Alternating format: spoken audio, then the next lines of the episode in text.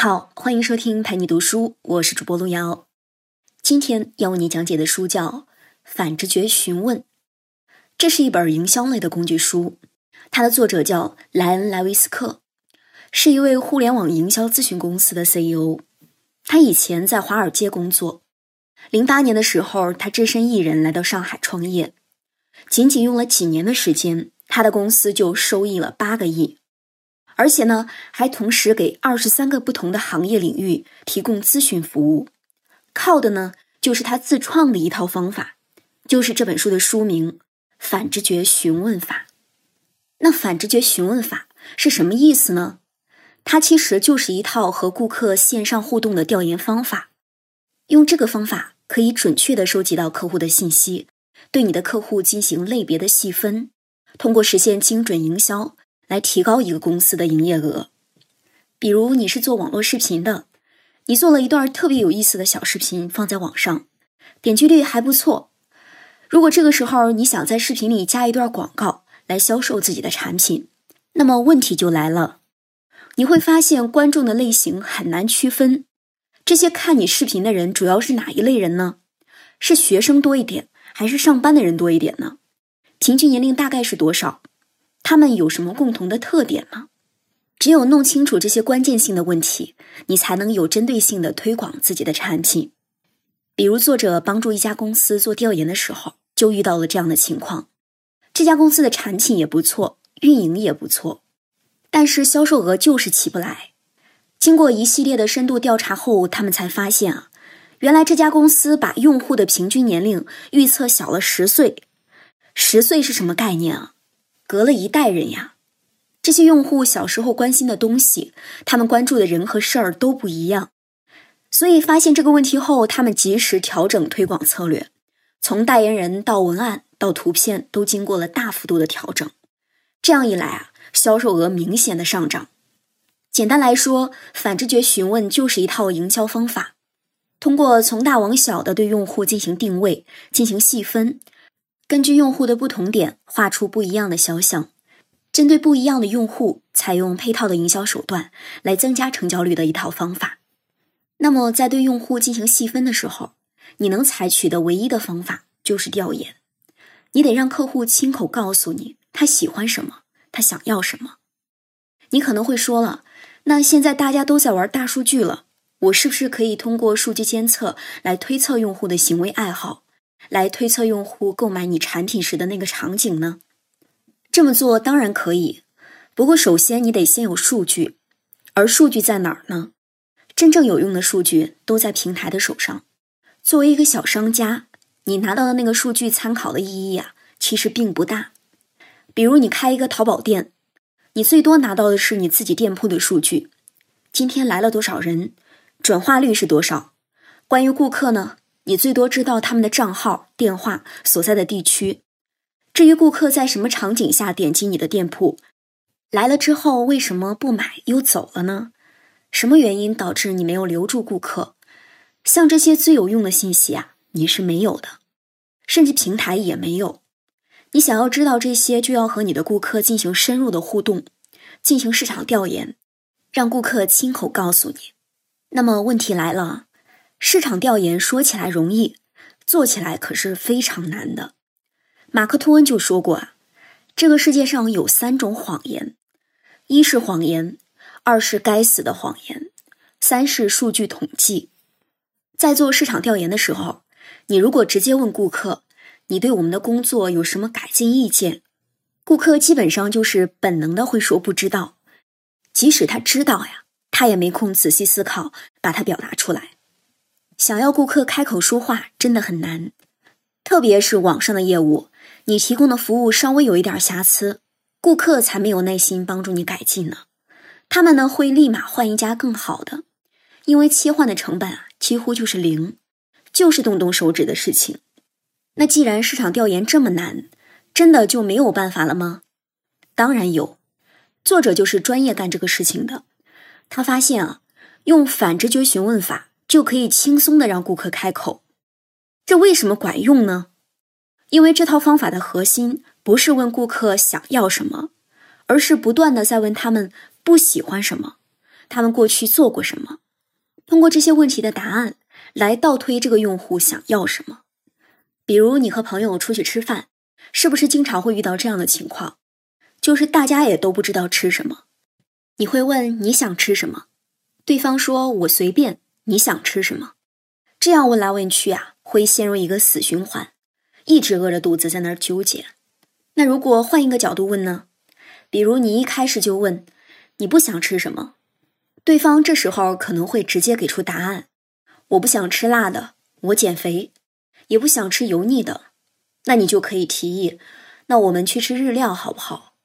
或者你问对方，你昨天晚上吃了什么？这样对方可能会回答，昨天晚上吃的是烤串儿。那你就可以提议，今天就去吃火锅。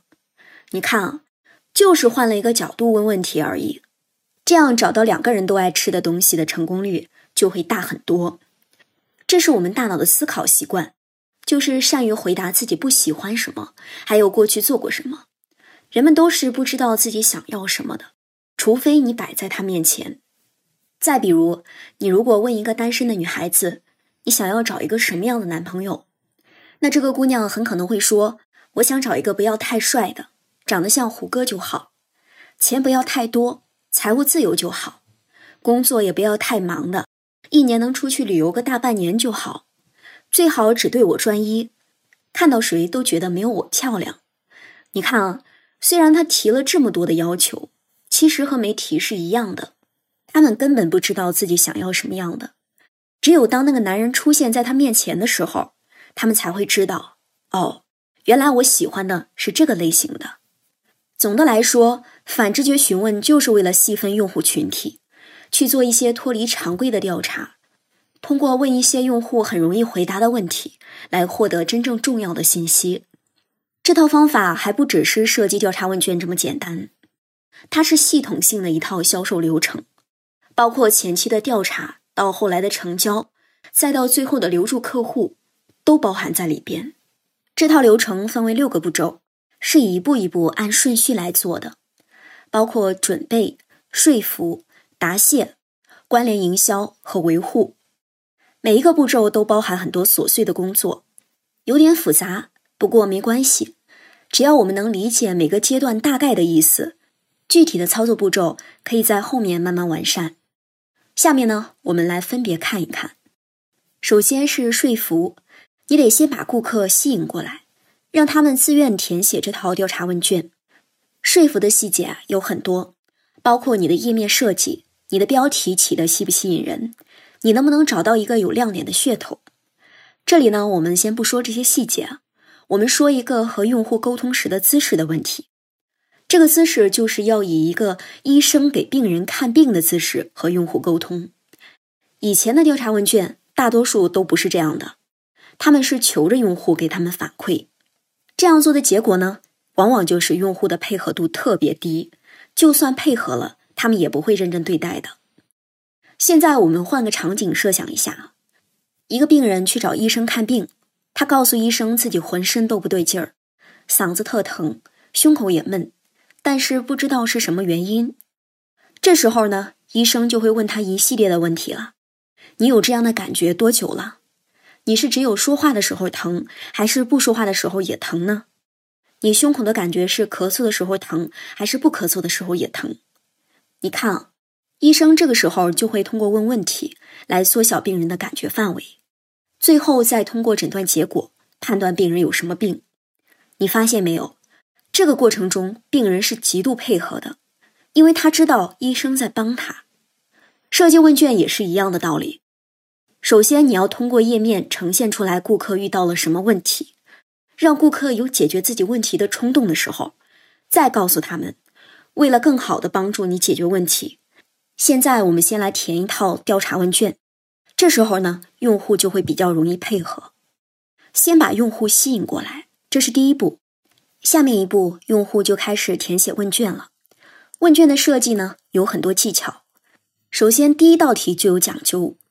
传统的问卷一开始都是先问年龄、性别、工作，到最后再问一道开放式的题。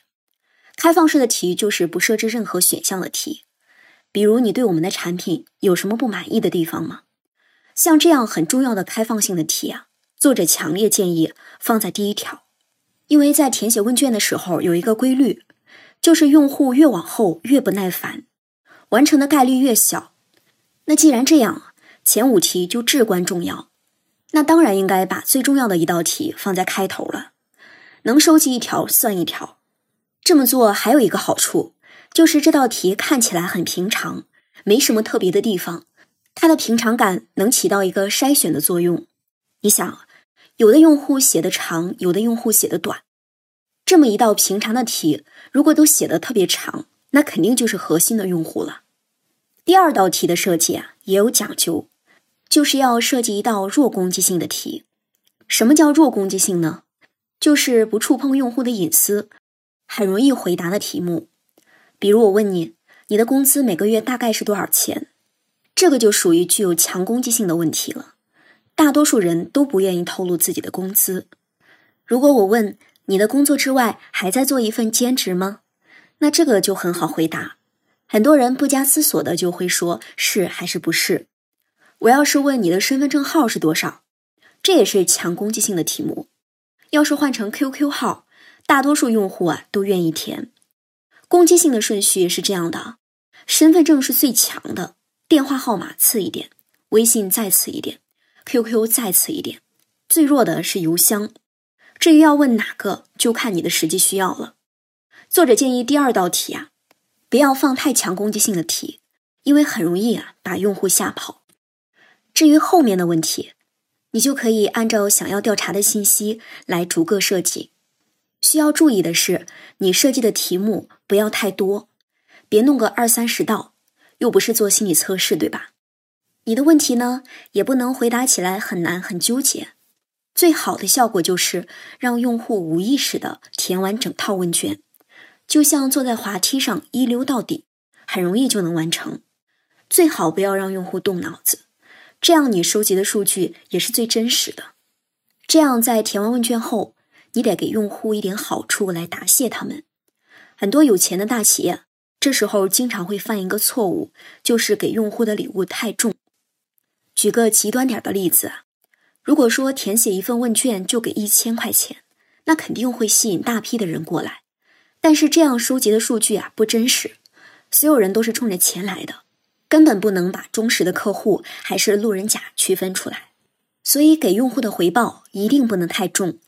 最多就承诺会根据他们填写的调查报告，给他们提供更好的服务就可以了。也可以把这个当做一个促销的手段，比如填写完调查问卷，买我们的产品就可以打折。这是一些小技巧。那做到这一步，整个工作才做到一半儿。就像医生诊断完之后啊，就要开始卖药了。好的线上营销人员呢，当然不会错过这个和顾客接触的机会。你可以在问卷调查页面添加一些关联的产品，当然，你的商品是经过设计的，要根据用户的资料进行划分。这个工作其实要到后面用户细分的阶段再做。可是这么一个机会，不用白不用，给用户推送几个你们的爆款产品，总能带来一些销量。大家可不要小看这种关联销售啊，这其实是你未来大多数利润的来源。就像现在很多 A P P 应用都有一个猜你喜欢的模块，这个关联模块可以让你的商品有更多的展示机会。你可能开始的时候会想，这才能卖几个？做调查就好好做调查，怎么想着卖货呢？其实关联销售是一个心法，是要贯穿到所有的销售环节中去的。你的所有和用户接触的页面啊，都可以设置关联销售。这种关联可以是经过计算的智能推送，也可以是人工随机选择的爆款产品。它们最大的作用不是销售，而是留住用户，让用户就像逛迷宫一样，在你的页面消耗时间。只有消耗的时间足够久，那购买就是顺其自然的事情了。所以，线上营销的核心要素就是对用户时间的争夺和占用。等用户填完完整的调查问卷后啊。接下来就要做最重要的事情了，对数据进行分类，也就是我们前面说的用户细分。很多公司都不重视这种细分，认为自己的用户都有一样的行为习惯，是同一类人。实际上，把用户分得越细，你的目标客户就越精准，你卖出去货的可能性也就越大。就像好的销售员，他们会仔细的观察顾客，根据顾客的风格来改变自己的话术。那最后一步也是最容易忽视的一步，就是老客户的维护。这里说的维护啊，其实分两类，一类是已经买了你的产品的，另一类是没有买你产品的。他们的比重呢，当然是没有买你产品的占大多数了。你需要想的就是怎么把他们转化成你的实际购买用户。就像你开一家餐厅，顾客进店都已经坐下来了，但是又起身要走，这时候你就要清楚他离开的原因，哪怕多给一点好处，也要把这个原因问出来。有可能是筷子是脏的，也有可能是桌子没擦干净。如果不是自己的原因，那就欢送；如果是自己的原因，不管是什么，都要把它迅速找出来，并且立马修正。修正完之后呢，还要给顾客及时的响应，告诉他们一声：“你看，我们已经修改了，欢迎你下次再来。”这样一来，这位顾客就可能被你转化，最终变成你的忠实顾客。现在随着营销费用的上升。寻找一个新客户的成本几乎是维护一个老客户成本的五倍以上，所以聪明的公司都是不贪多不求全的，都在追求深度挖掘，所以大部分的精力都应该放在运营老客户身上，他们是你公司最宝贵的财富。好了，我们现在来总结一下，这本书是一本营销工具类的书，里面给我们完整的讲述了一套营销流程。作者给它起名叫做“反直觉询问法”，它的核心就是不去问客户想要什么，而是去问用户不想要什么和以前做过什么。通过这种询问来收集用户真实的数据，了解用户的特性，然后再根据数据把用户进行市场划分，不同的划分群体采取不同的营销策略，这样就可以维系好一帮忠实用户，从而大大的提升销售额了。其实不仅是互联网线上业务需要以用户为导向，线下的传统业务也需要转变姿势，从商家为大变成用户为大。商业模式的升级，本质上其实就是对顾客需求无微不至的照顾。不管线上还是线下，只要能超出预期的服务好顾客，那这家企业一定会越做越好。感谢关注陪你读书，欢迎点赞分享。同时可以打开旁边的小铃铛，陪你读书的更新会第一时间提醒你。我是主播路遥，我们下次再见。